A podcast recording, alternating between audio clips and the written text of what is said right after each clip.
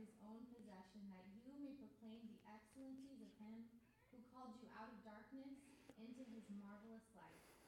Once you were not a people,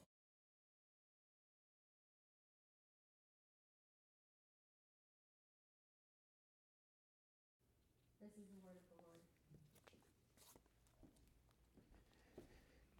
Let's pray together.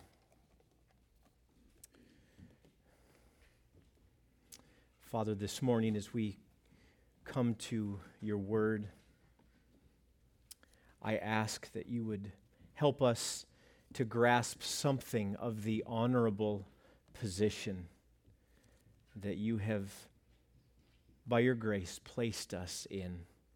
Father, I pray that you would help us to see that we are your people and that we are a holy spiritual nation, that we are set apart for you and for your service. And Father, I pray that you would motivate us this morning to fulfill our purpose as a holy nation, our purpose of proclaiming the excellencies of you among the nations. Father, I pray that you would open our eyes to those things. I pray that we would behold wondrous things out of your law. Father, I pray that as your word goes forth, that it would accomplish its purpose. Father, you have promised that, and so I ask that you would do exactly as you promised, and that your word would impact hearts of brothers and sisters who are gathered here, worshiping you this morning. Father, I, I pray the same for our brothers and sisters at the Word of Grace Church and for Pastor Alexi. Father, I pray that the Word would be preached boldly and clearly from that pulpit this morning as they gather together to worship. And Father, I pray that you would bring spiritual renewal to your people there and that many would come to know you through their ministry. And Father, we lift up our missionary Beatrice. Father, we thank you that you brought her home safely from her time of ministry in Italy. Father, we pray that you would give her strength as she uh, reintegrates into life in the U S. We pray that you'd give her wisdom and direction for work and ministry as she settles in. And Father, I pray uh, lastly for me. I pray that you would strengthen me. I pray that you would give me boldness. And Father, I pray that my words would be clear and helpful and only in accord with your word. So Father, we ask all of those things, and we ask that you would do them for your glory this morning. In the name of your Son, Jesus, amen. You may be seated.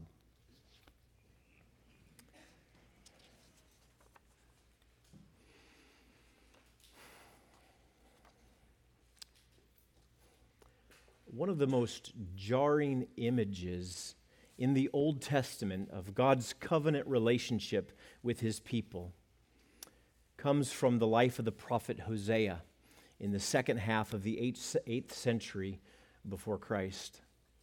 Israel had forsaken the Lord for the worship of Baal. Baal was the Canaanite god of fertility. Israel had defiled themselves, and they had polluted the land with their wickedness. According to Hosea, there was widespread swearing, lying, murder, stealing, and adultery. It sounds like the U S today. And he even reports cult prostitution. Hosea's mission was to expose Israel's covenant-breaking betrayal of God and to call the nation to repentance. So to put their wickedness and his love on vivid display, God commanded Hosea to marry and to have children with an adulterous woman. He would experience something of the betrayal Israel had committed against their God. The woman he married was Gomer. And when Gomer had given birth to her second child, the Lord said to Hosea, "Call her name No Mercy, for I will have no more mercy on the house of Israel to forgive them at all. No mercy. That is God's righteous judgment against Israel for her unfaithfulness, for committing adultery against him, her loving husband. And when Gomer had weaned no mercy, she conceived and bore a son. And the Lord said, "Call his name not my people, for you are not my people, and I am not your God." It is a depressing picture, but it's not the end of the story. In chapter two, Hosea speaks a word from the Lord about a new covenant that he would cut with his people. And speaking to the very ones who had betrayed him, he says these words, "I will betroth you to me forever. I will betroth you to me in righteousness and in justice and in steadfast love and in mercy. I will betroth you to me in faithfulness, and you shall know the Lord. And I will have mercy on no mercy. And I will say to not my people, you are my people. And he shall say, you are my God." What a marvel. God pours out his love and declares a people to be his own, a people who he'd previously declared that because of their unfaithfulness to him, they were not his people. It is a prophetic picture, and as you'll see, it has much to do with this morning's text. First, though, let's let's get our bearings. We are in First Peter chapter two, and let me point out something that many of you have already noticed. It's come up every time we've spoken about an imperative or a command. After rehearsing some gospel truths in chapter one, verses three through twelve, which, which we're going to read every Sunday, after rehearsing those gospel truths, Peter gives a series of instructions for how these Christians are to live throughout their time in exile. And thus far, he's really only given five instructions.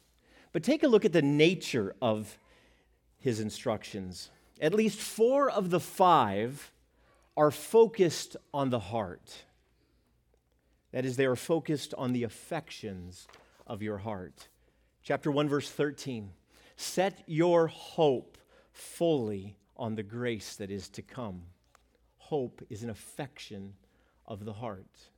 Chapter one, verse seventeen, "Conduct yourself with fear." That is, in the fear of the Lord. Fear is an affection of your heart. Chapter one, verse twenty-two, "Love one another earnestly from a pure heart." Love is the capstone affection of the heart. In chapter two, verse two, "Long or crave the pure spiritual milk of the word." Again, longing is an affection, a strong desire of the heart. So four of Peter's five instructions thus far target your heart. It's true, they also demand a change in behavior, but they are not less than a demand upon your heart. The only exception is the instruction in chapter one, verse fifteen, to be holy. The holy affections are probably included there, but the instruction is to be holy in all your conduct. I love what Peter's doing here. He's not aiming merely for behavioral change. He's not looking to turn these exiles into externally well-behaved, productive members of the Roman society. He's aiming for their heart. And he calls them to hope, to fear, to love earnestly, and to long. Things that are not in your immediate control. So those kinds of imperatives, as we come across them in Scripture, force us to depend upon God's grace. what Christ did on the cross to secure a new heart for you, to put a new spirit within you, and to remove your heart of stone and give you a heart of flesh. Because if the tree is good, it will bear good fruit. And Peter's banking on that truth. It's also why I've repeated the words of Jonathan, uh, Jonathan Edwards so many times in this series. All true Christian grace tends to holy practice. All true Christian grace tends to holy practice. Let's move to our text. In verses seven and eight, which Josh preached last week, Peter set up a contrast between honoring and stumbling. He says, "For you who believe, there's honor. For those who don't believe, there's a stumbling." And then Peter starts verse nine with, "But you." In other words, there are those who stumble in unbelief, but for you, there is honor. And Peter proceeds to tell them about this honor. And he does that by taking four Old Covenant titles and applying them to Israel, that applied to Israel, and applying them with no apology to the New Testament church, the Israel of God. Peter is reminding these exiles of who they are, that is, who they are in Christ. Theirs, he says, is an honorable estate. And Peter wants these truths to encourage them and to fortify them in their suffering. He's saying, never forget who you are in Christ. There is an unfathomable honor in that. There is an honor for which it is worth being rejected by society. There's an honor for which it is worth enduring slander. There's an honor for which it is worth standing firm when the world is pressuring you to return to the adultery of your with your pagan gods. Peter's focus here is on the church, the church as a whole, and less on individual believers. He says that these high titles, high titles is what Calvin called these, these high titles belong to you. Never forget them. Let them be a help to you in your time of exile. Now, here's the first of the four high titles. Titles. I'm going to run through them quickly and then make a comment or two about how to apply them. Verse nine, you are a chosen race. Now, this is the fourth time Peter has used the word chosen. Twice he used it to describe Christ, chapter two, verses four and six, and twice he uses it to describe the exiles. Chapter one, verse one, he calls them elect exiles. That's the same word, chosen exiles.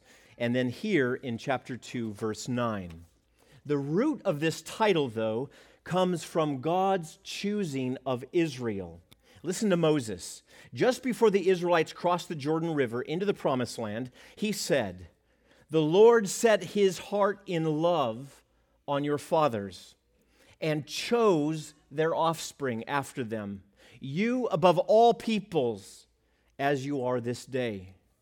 Israel was God's chosen people. We see it in this passage and we see it throughout the Old Testament. But what Peter does is he takes that Old Covenant title and he applies it to the New Testament church. And he pairs the word chosen with the word race. You are a chosen race. And pay attention to how Peter is using that word.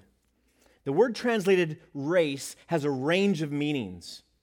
It can mean kind, as in different kinds of fish. We see that at Mark thirteen. It can mean family. We see that in Acts four and Acts seven. It can mean native. We see that in Acts seven.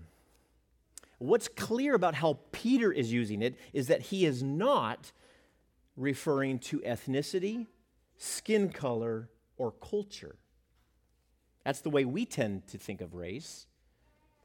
We know Peter isn't using it that way because the church is composed of all ethnicities, all skin colors, and cultures. The blood of Christ ransomed a people for God from every tribe and language and people and nation. So this is not about those superficial differences between humans. This race, this chosen race, is a spiritual race, and it is defined by belief. In other words, it is not a race based upon physical lineage. Rather, it is based upon spiritual lineage. It is a race of people who have been born again as sons of the living God. You then, as the church, are the chosen race Peter is talking about. Think, think of that. You are a chosen race. As Matthew Henry said, you are one family, a sort and species of people distinct from the common world.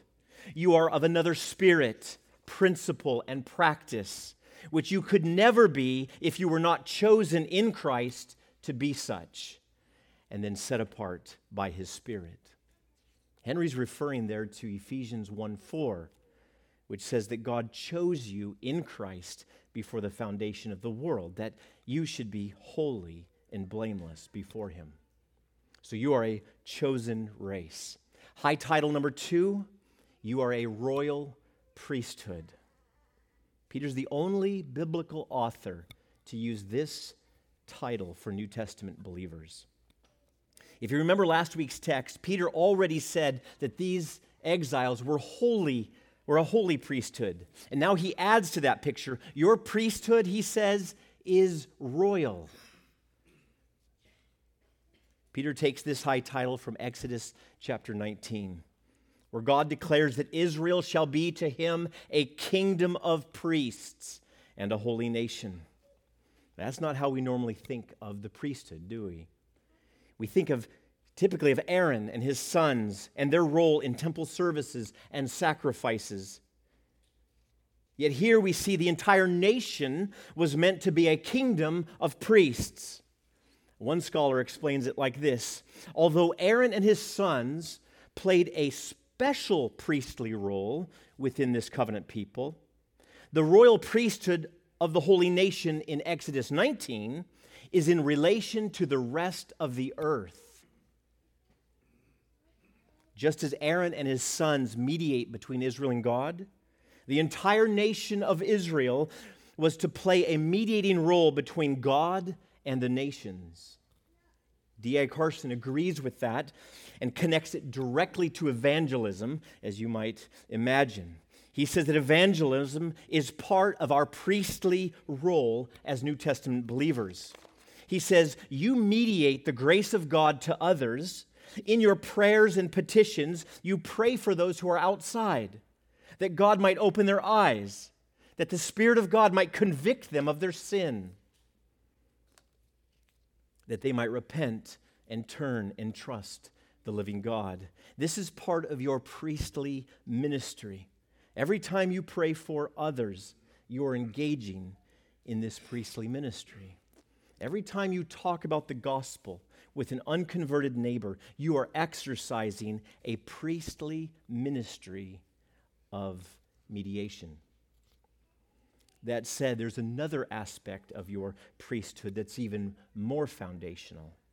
You have been sanctified. You've been set apart for the service of God like priests. It is you, church, who now pursue holiness and purity.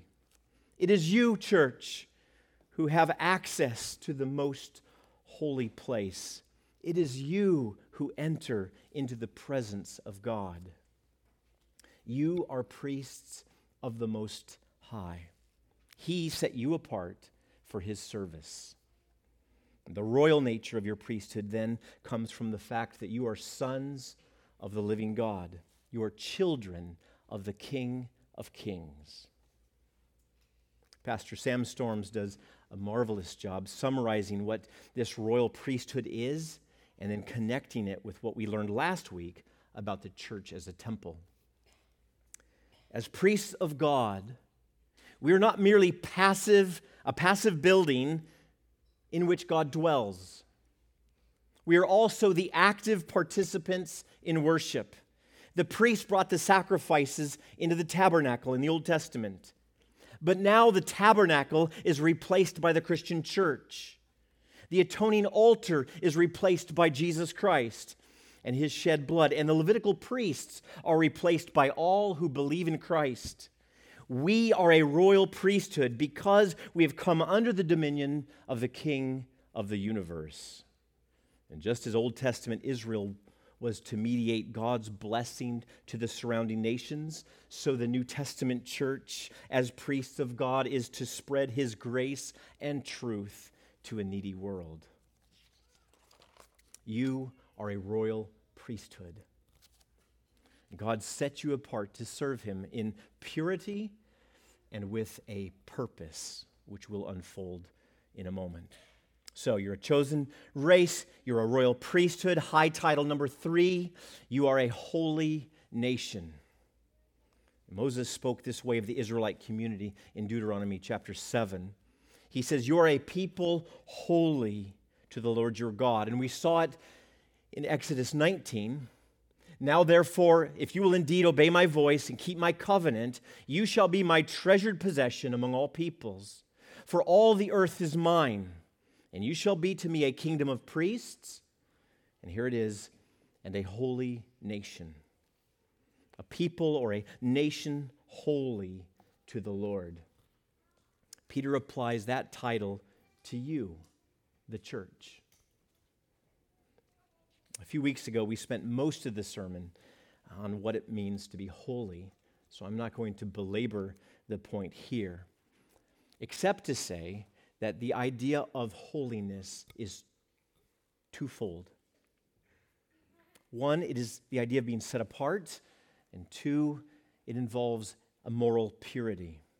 Being set apart is like uh, a rule that Tracy has in our kitchen. There are hand towels for your hands, and hand towels, at least they look like hand towels to me, that are for the dishes. I must never use dish towels to dry my hands. Tracy has them set apart for a special purpose. They are, in a sense, holy. They've been set apart for a special purpose. In this case, God sets an entire nation apart for himself. But holiness also carries with it that idea of moral purity, which is why God instituted all those purity laws in the Old Testament. His people were to be holy, set apart from the surrounding nations for himself.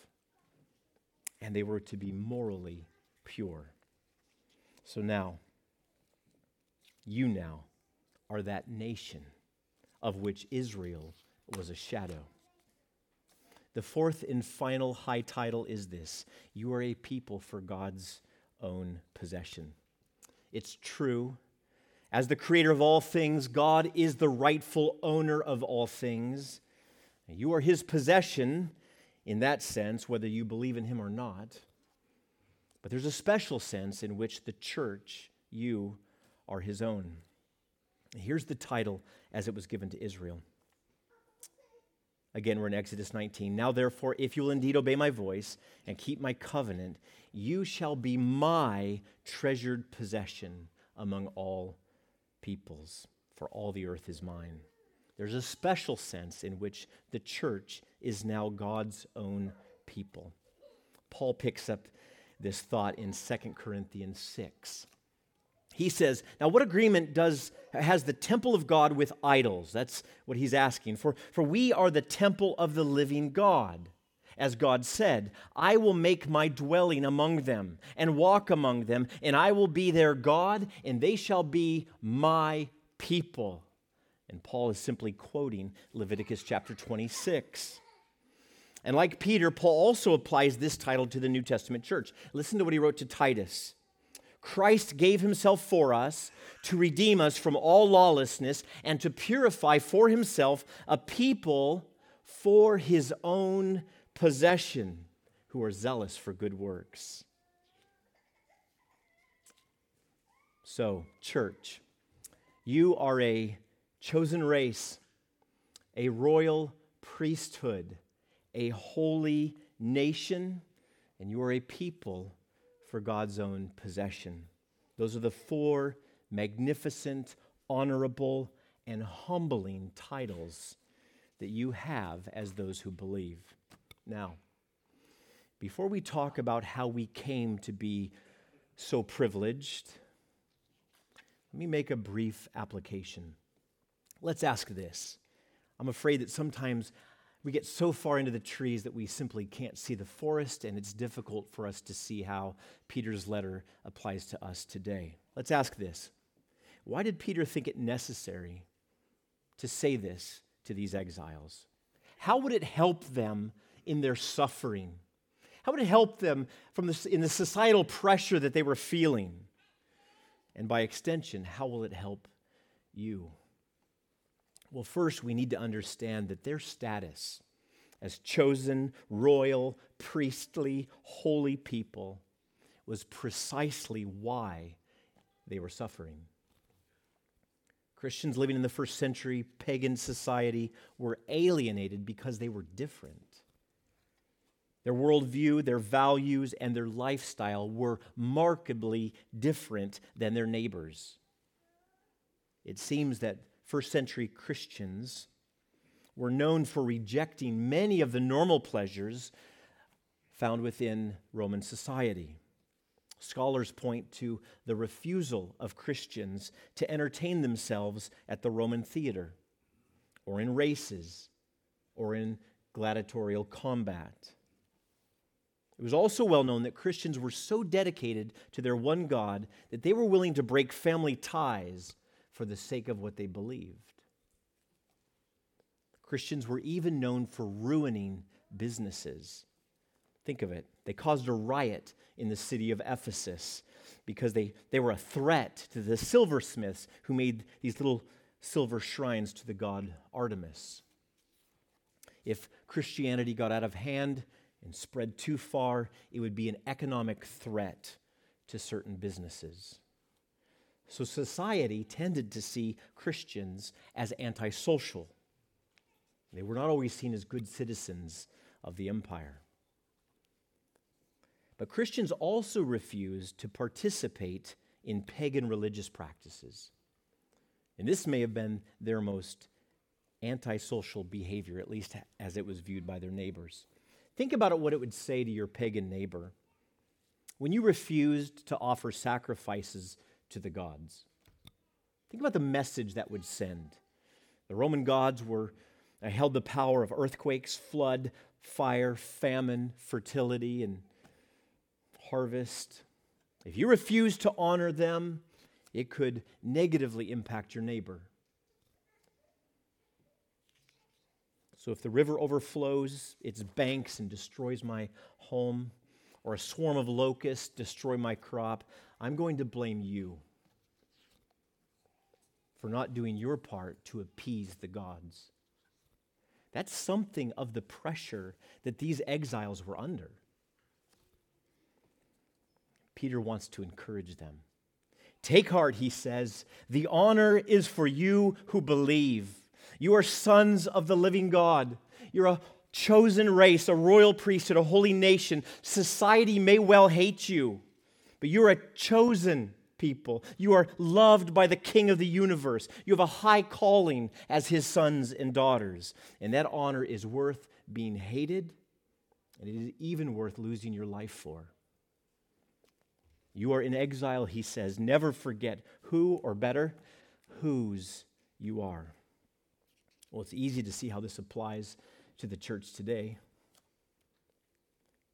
When we hold to the biblical definition of marriage and the God-given roles of men and women, male and female, as they are given to us in God's Word, when we refuse to go along with society's so-called same-sex marriage, when we refuse to celebrate moral confusion and gross depravity under the guise of pride, when we refuse to spin abortion as merely reproductive health care,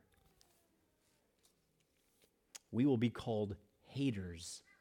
We will not be seen as good citizens in our society. We will be unloving, bigoted, transphobic, misogynistic haters. Apparently, we're not too far removed from first century Christian exiles, are we? So never forget who you are. There is an honor for you who believe. That's Peter's message to these exiles. Now, Calvin would have you consider that these four high titles are a contrast between you and the rest of mankind, so that it appears more fully how incomparable is God's goodness towards you. For he sanctifies you, who by nature are polluted. He chose you when he could find nothing in you but filth and vileness. He makes his peculiar possession from worthless things. He confers the honor of priesthood on the profane. He brings the vassals of Satan, of sin, and of death to the enjoyment of royal liberty. Now, how did you come into this honorable position? Peter gives three answers to that question. Verse nine, he says, you're chosen race, a royal priesthood, a holy nation, a people for his own possession, that you may proclaim the excellencies. Now, we'll come back to that phrase and try to figure out what it means to proclaim the excellencies of God. For now, though, look at the end of verse nine. The excellencies of him who called you out of darkness into his marvelous light. How did you become chosen, royal, priestly, holy, and God's own? Answer number one, God called you. The scriptures teach two kinds of callings. One is the general calling. It is the call to all to come and to receive Christ. It is the call that extends to all people in all nations. And second, there's an effectual calling. It is only for those who God has chosen to save. It is the means by which God brings his chosen people to salvation. Two examples so you can see this for yourself in the scriptures. Look at Romans chapter eight. Romans eight, verse twenty-eight. And we know, you, most of you know this passage, and we know that for those who love God, all things work together for good, for those who are called according to his purpose. That's not a general calling. It is specific to those who are loved, who love God. They're, they are the ones who are called according to God's purpose. Look at First Corinthians chapter one, verses twenty-three and twenty-four. First Corinthians one. But we preach Christ crucified, a stumbling block to Jews and folly to Gentiles. That's the general calling, the indiscriminate preaching of Christ to all peoples. It is the scattering of seed. Verse twenty-four.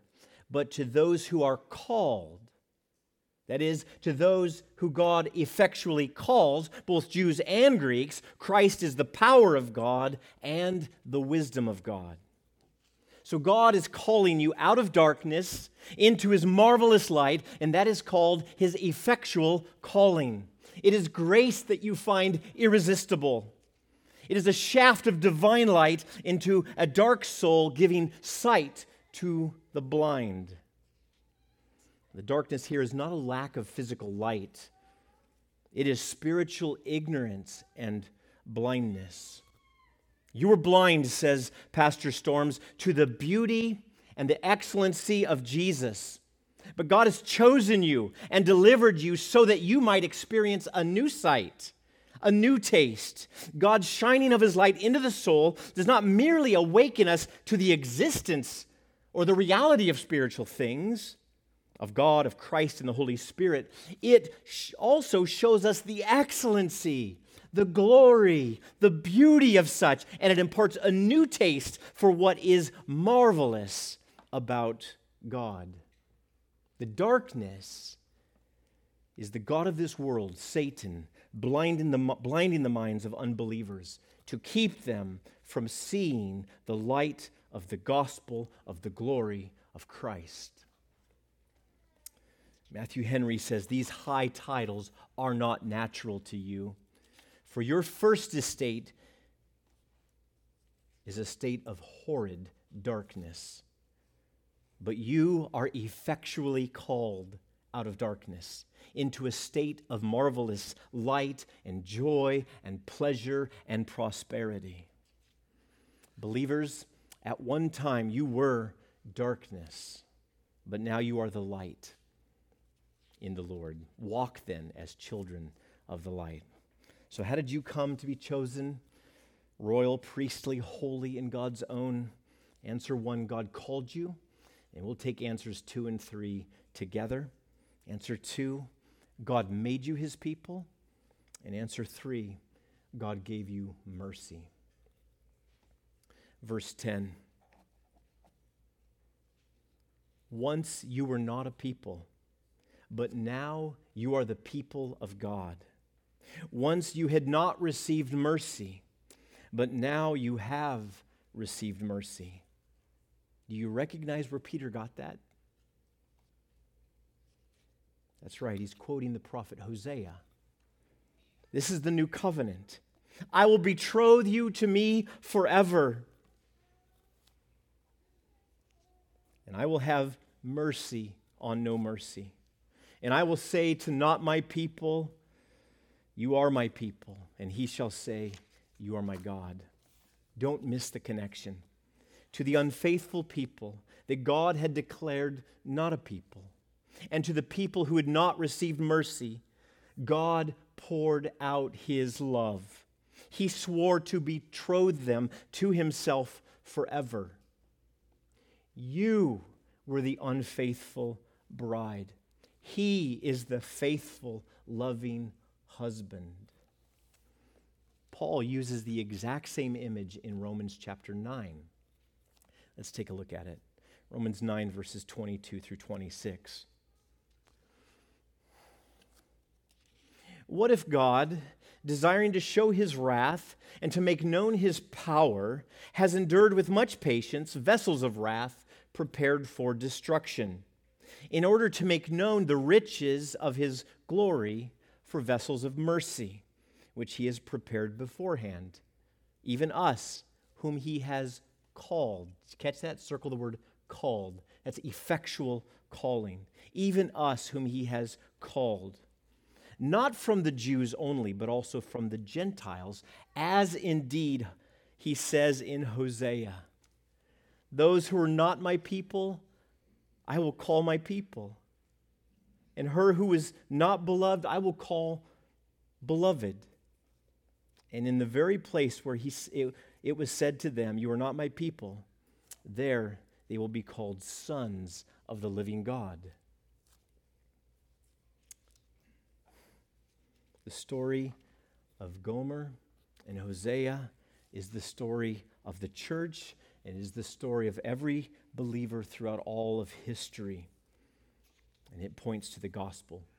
A holy husband, an unfaithful bride, redeemed and made holy by the blood of Christ, and taken to be his own forever. Or to use different language, a slave, a miserable slave purchased by the blood of Christ, freed from slavery to sin and death, and made a holy possession of a new and loving master. Never forget your high calling, and never forget that your high calling is only because he called you, he made you his own, and he showed you mercy. It is all of grace. So let that humble you and encourage you and strengthen you throughout your time in exile.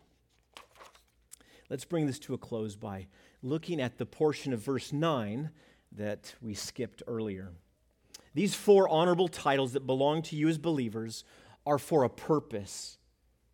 Peter said, never forget who you are. Never forget how you came to be who you are. And never forget the reason you are who you are. Verse nine. You are all these things so that you may proclaim the excellencies of him who called you out of darkness into his marvelous light. Why did God choose you? Why did he make you a royal priesthood, a holy nation, and a people for his own? So that you might proclaim his glory. Most of you know the answer to the first question of the Westminster Larger Catechism. What is the chief and highest end of man? Answer, man's chief end is to glorify God and fully to enjoy him forever. Well, God bestowed upon you these high titles for one ultimate purpose, his glory.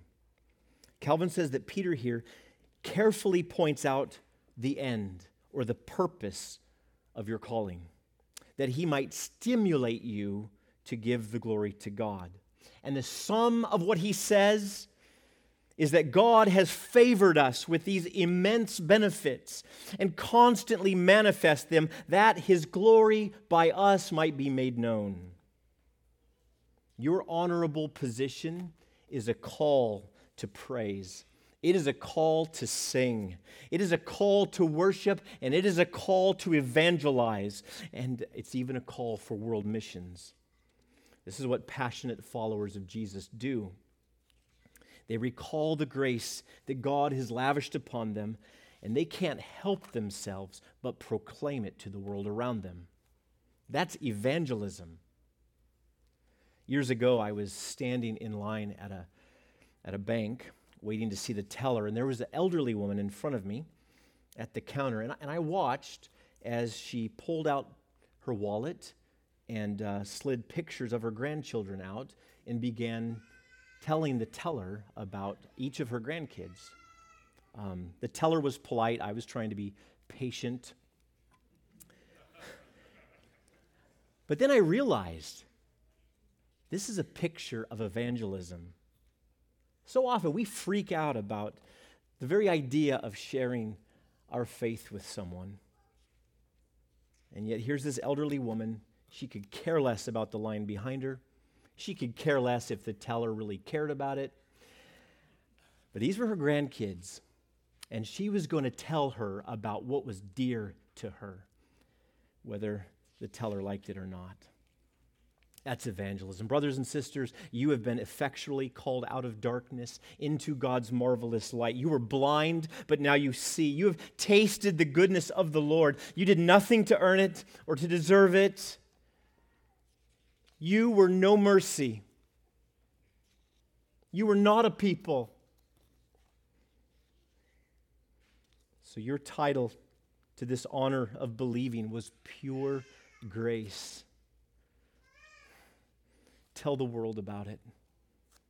Proclaim the excellencies of your faithful, loving God. Proclaim his wisdom, his goodness, power, righteousness, and everything else in which the glory of God shines forth. And further, this is Calvin, it behooves us to declare these excellencies not only by our tongue, but also by our whole life. This doctrine ought to be the subject of daily meditation.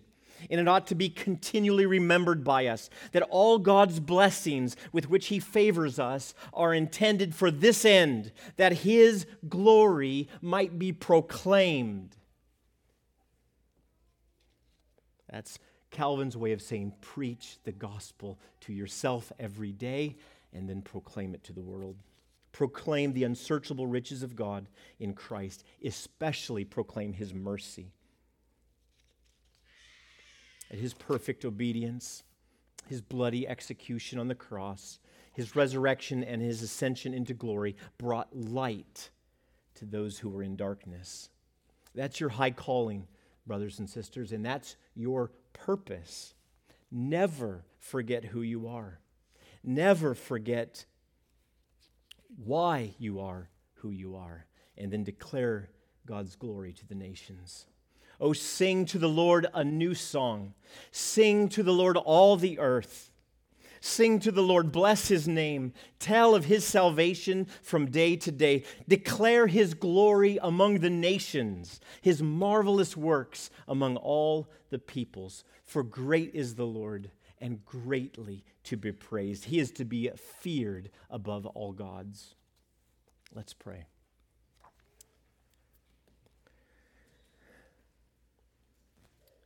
Father, you have given us such a privileged position. And as we and as we look at how you brought us there, as we consider the gospel and your grace lavished upon us unfaithful, adulterous people, and yet you loved us, and you made us a people for yourself. You showed us mercy. Father, we want to proclaim that to the nations. Father, we want our neighbors to know this. We want our family members to know this. Father, give us courage. Give us courage to proclaim this message. And Father, may all that we do be done for your glory. And we give thanks to your name for all that you've done for us. Your mercy is marvelous. I pray this in the name of your Son, Jesus. Amen. Parents, at this time, if you have children,